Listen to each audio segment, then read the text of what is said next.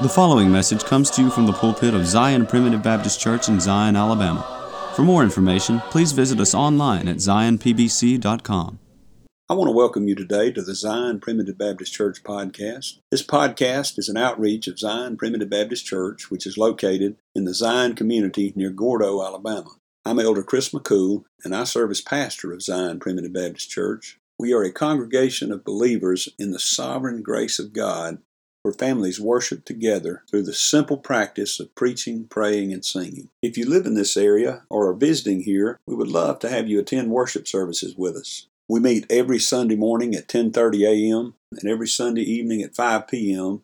and the first and third Wednesday evenings at 6:30 p.m. I'm happy to note that our daily podcast is featured on Grace Alone Radio, which you can find at gracealoneradio.net you can find the schedule on the website, and you can also download an app to your phone so that you can listen wherever you are. Grace Alone Radio is a 24 hour streaming service which carries the message of God's sovereign grace around the clock and around the world.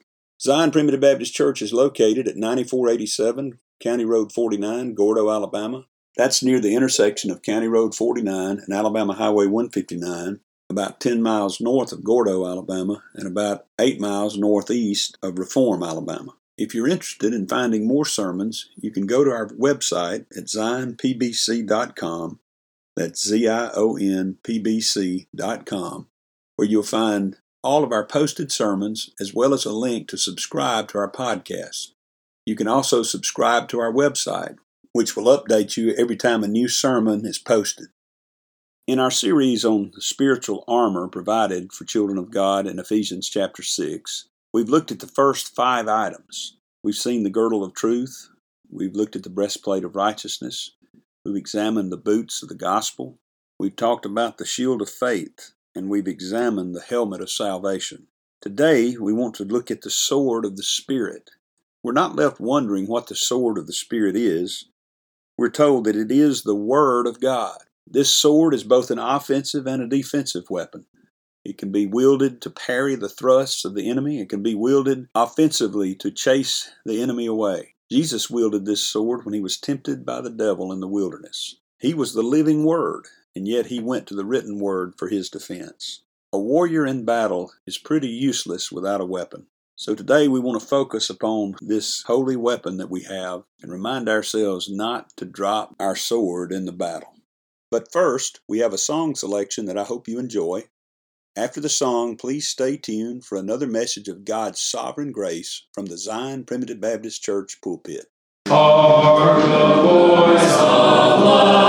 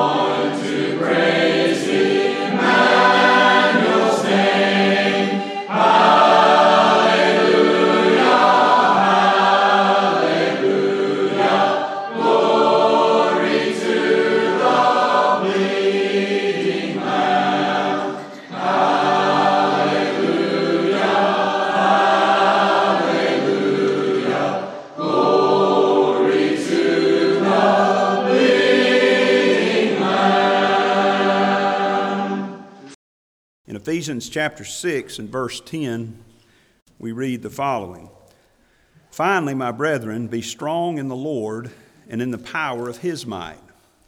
Put on the whole armor of God, that ye may be able to stand against the wiles of the devil. For we wrestle not against flesh and blood, but against principalities, against powers, against the rulers of the darkness of this world, against spiritual wickedness in high places. Wherefore, take unto you the whole armor of God, that ye may be able to withstand in the evil day, and having done all, to stand. Stand therefore, having your loins girt about with truth, and having on the breastplate of righteousness, and your feet shod with the preparation of the gospel of peace. Above all, taking the shield of faith, wherewith ye shall be able to quench all the fiery darts of the wicked, and take the helmet of salvation and the sword of the Spirit, which is the Word of God. As you know, we've been talking about the spiritual armor that God has provided for us.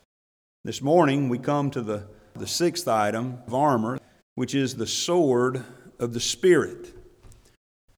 The admonition that I would give you this morning is don't drop your sword. don't drop your sword. You see, in a battle that's fraught with peril, it's imperative that we be properly armed. And a man without a weapon is vulnerable. All he can do, even if he's clad in the rest of his armor, all he can do is act in a defensive posture. But if you got your sword, you got more options. You don't have to turn there, but back over in 2 Samuel chapter 23, David begins to list, or God through the writer there begins to list some of the mighty men of David. And there was a man named Eleazar, the son of Dodo the Ahohite, and he was called one of the three mighty men with David when they defied the Philistines in a certain place where they were going to battle. And this is what it says about him in verse 10 He arose and smote the Philistines until his hand was weary, and his hand clave unto the sword. And the Lord wrought a very great victory that day, and the people returned after him to spoil. Notice what it says there. This man, Eleazar, was weary. He got tired. He got faint. That word weary means literally to gasp.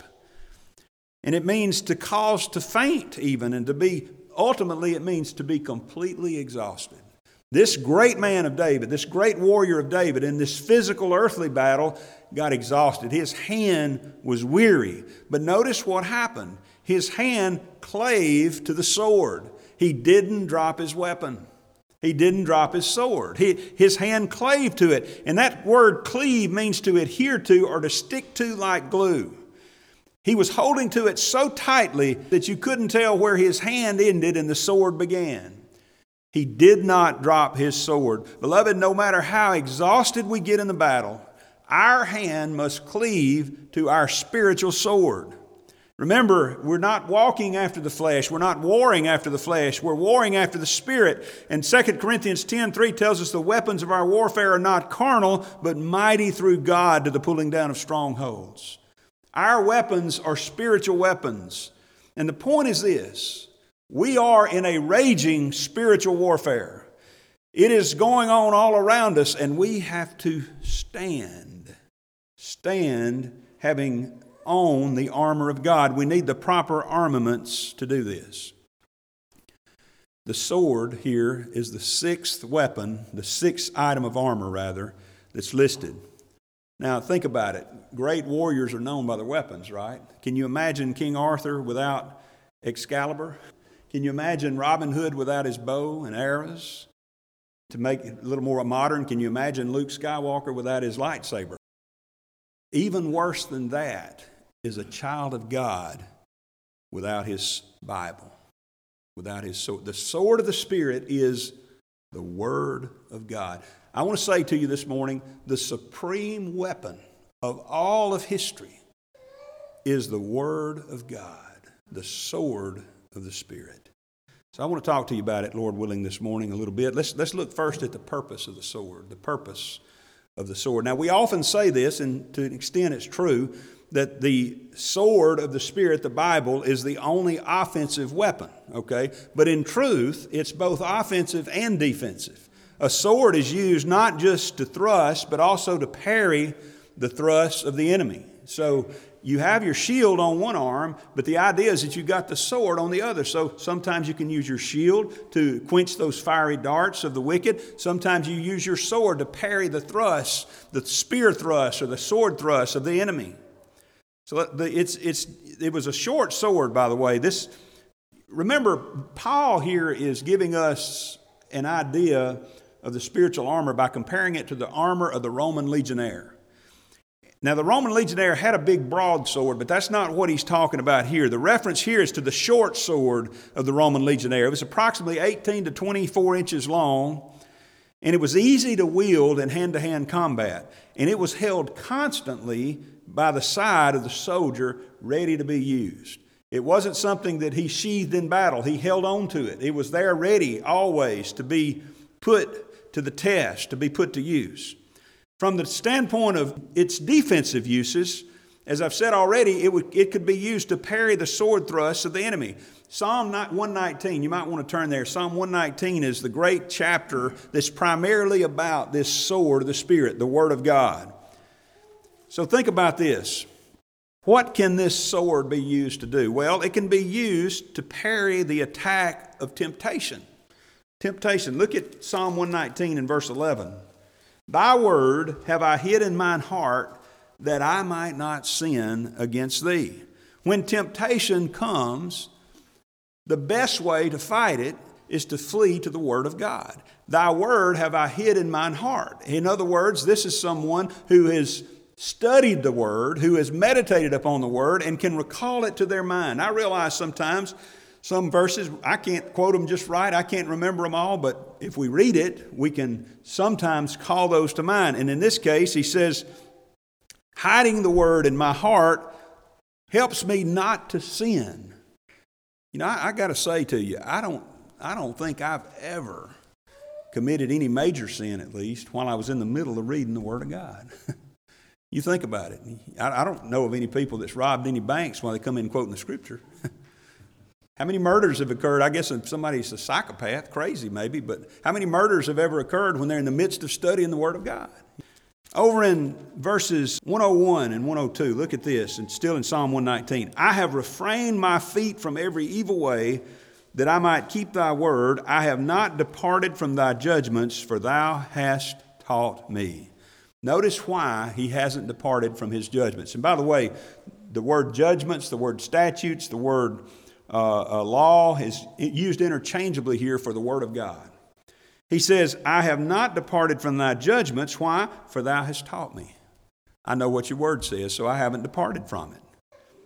It parries the attack of temptation. It also can parry the attack of the world's reproach. Look at verse 41 here in chapter 119 of Psalms.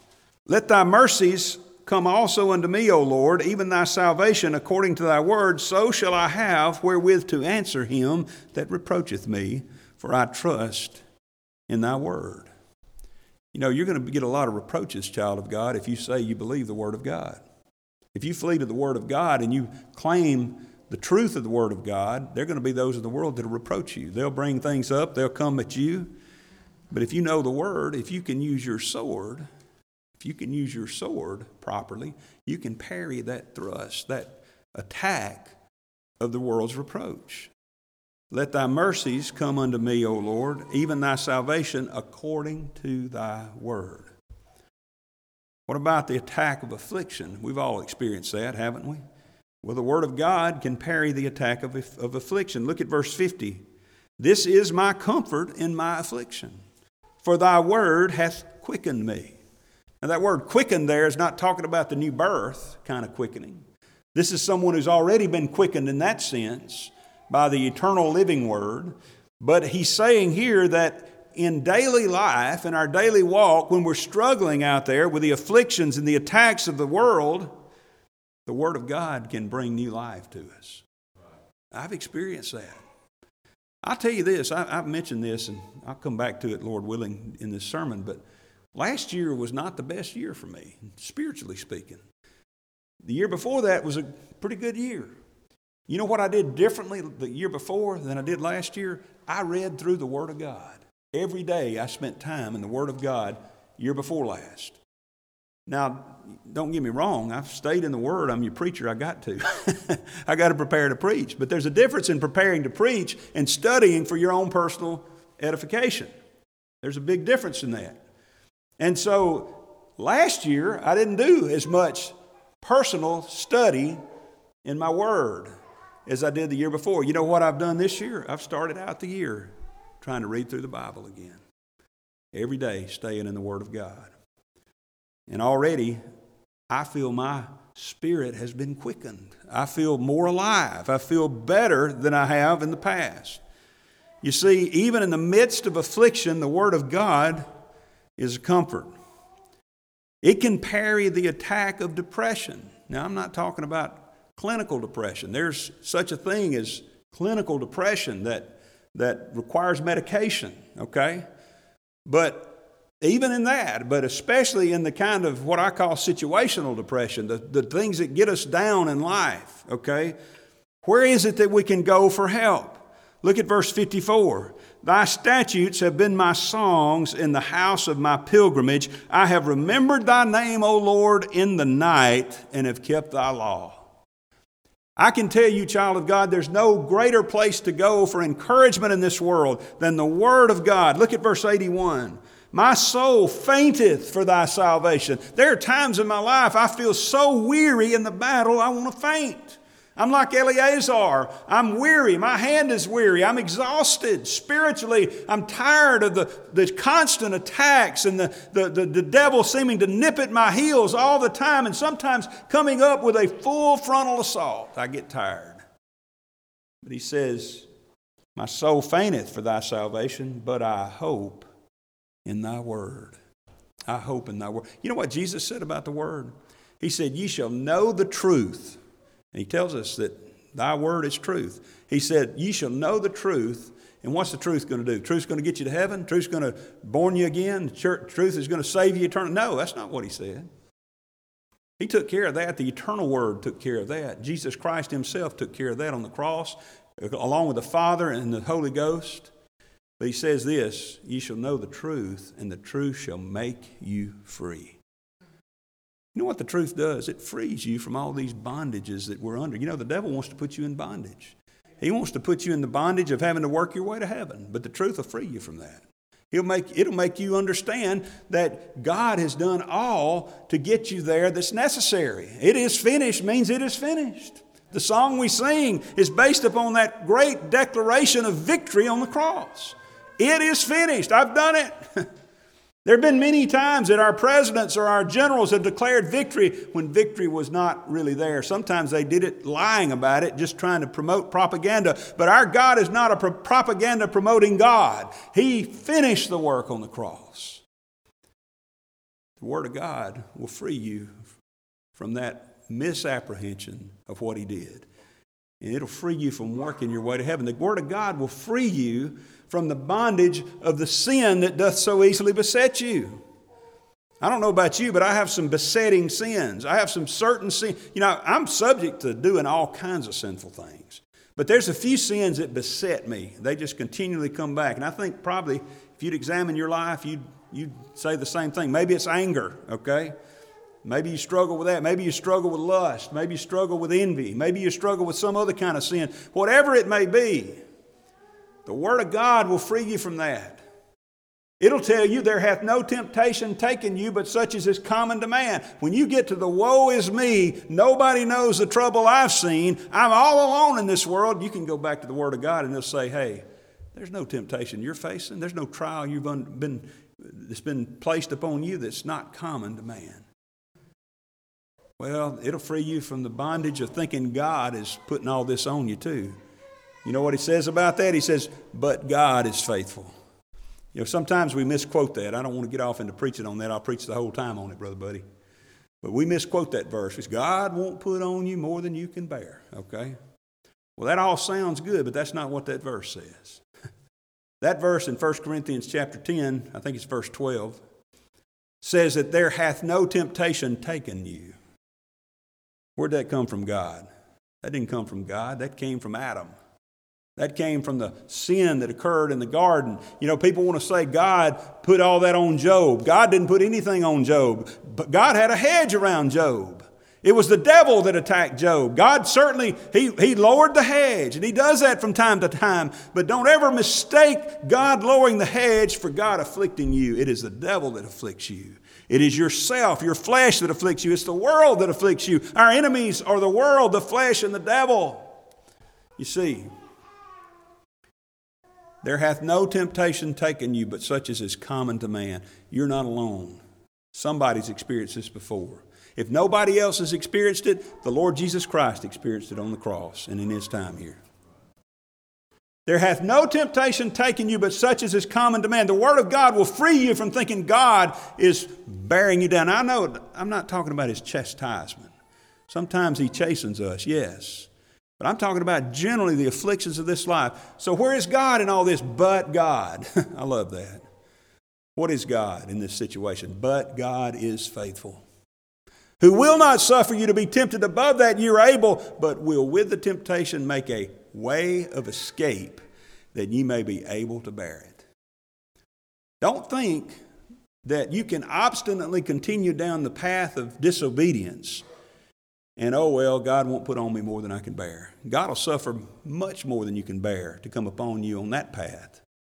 But see, what God did is number one, He didn't put most of that on you. Most of that, I always go back to that saying that I got off the internet that I printed out and had it hanging in my office when I was district attorney. You know, everybody says everything happens for a reason.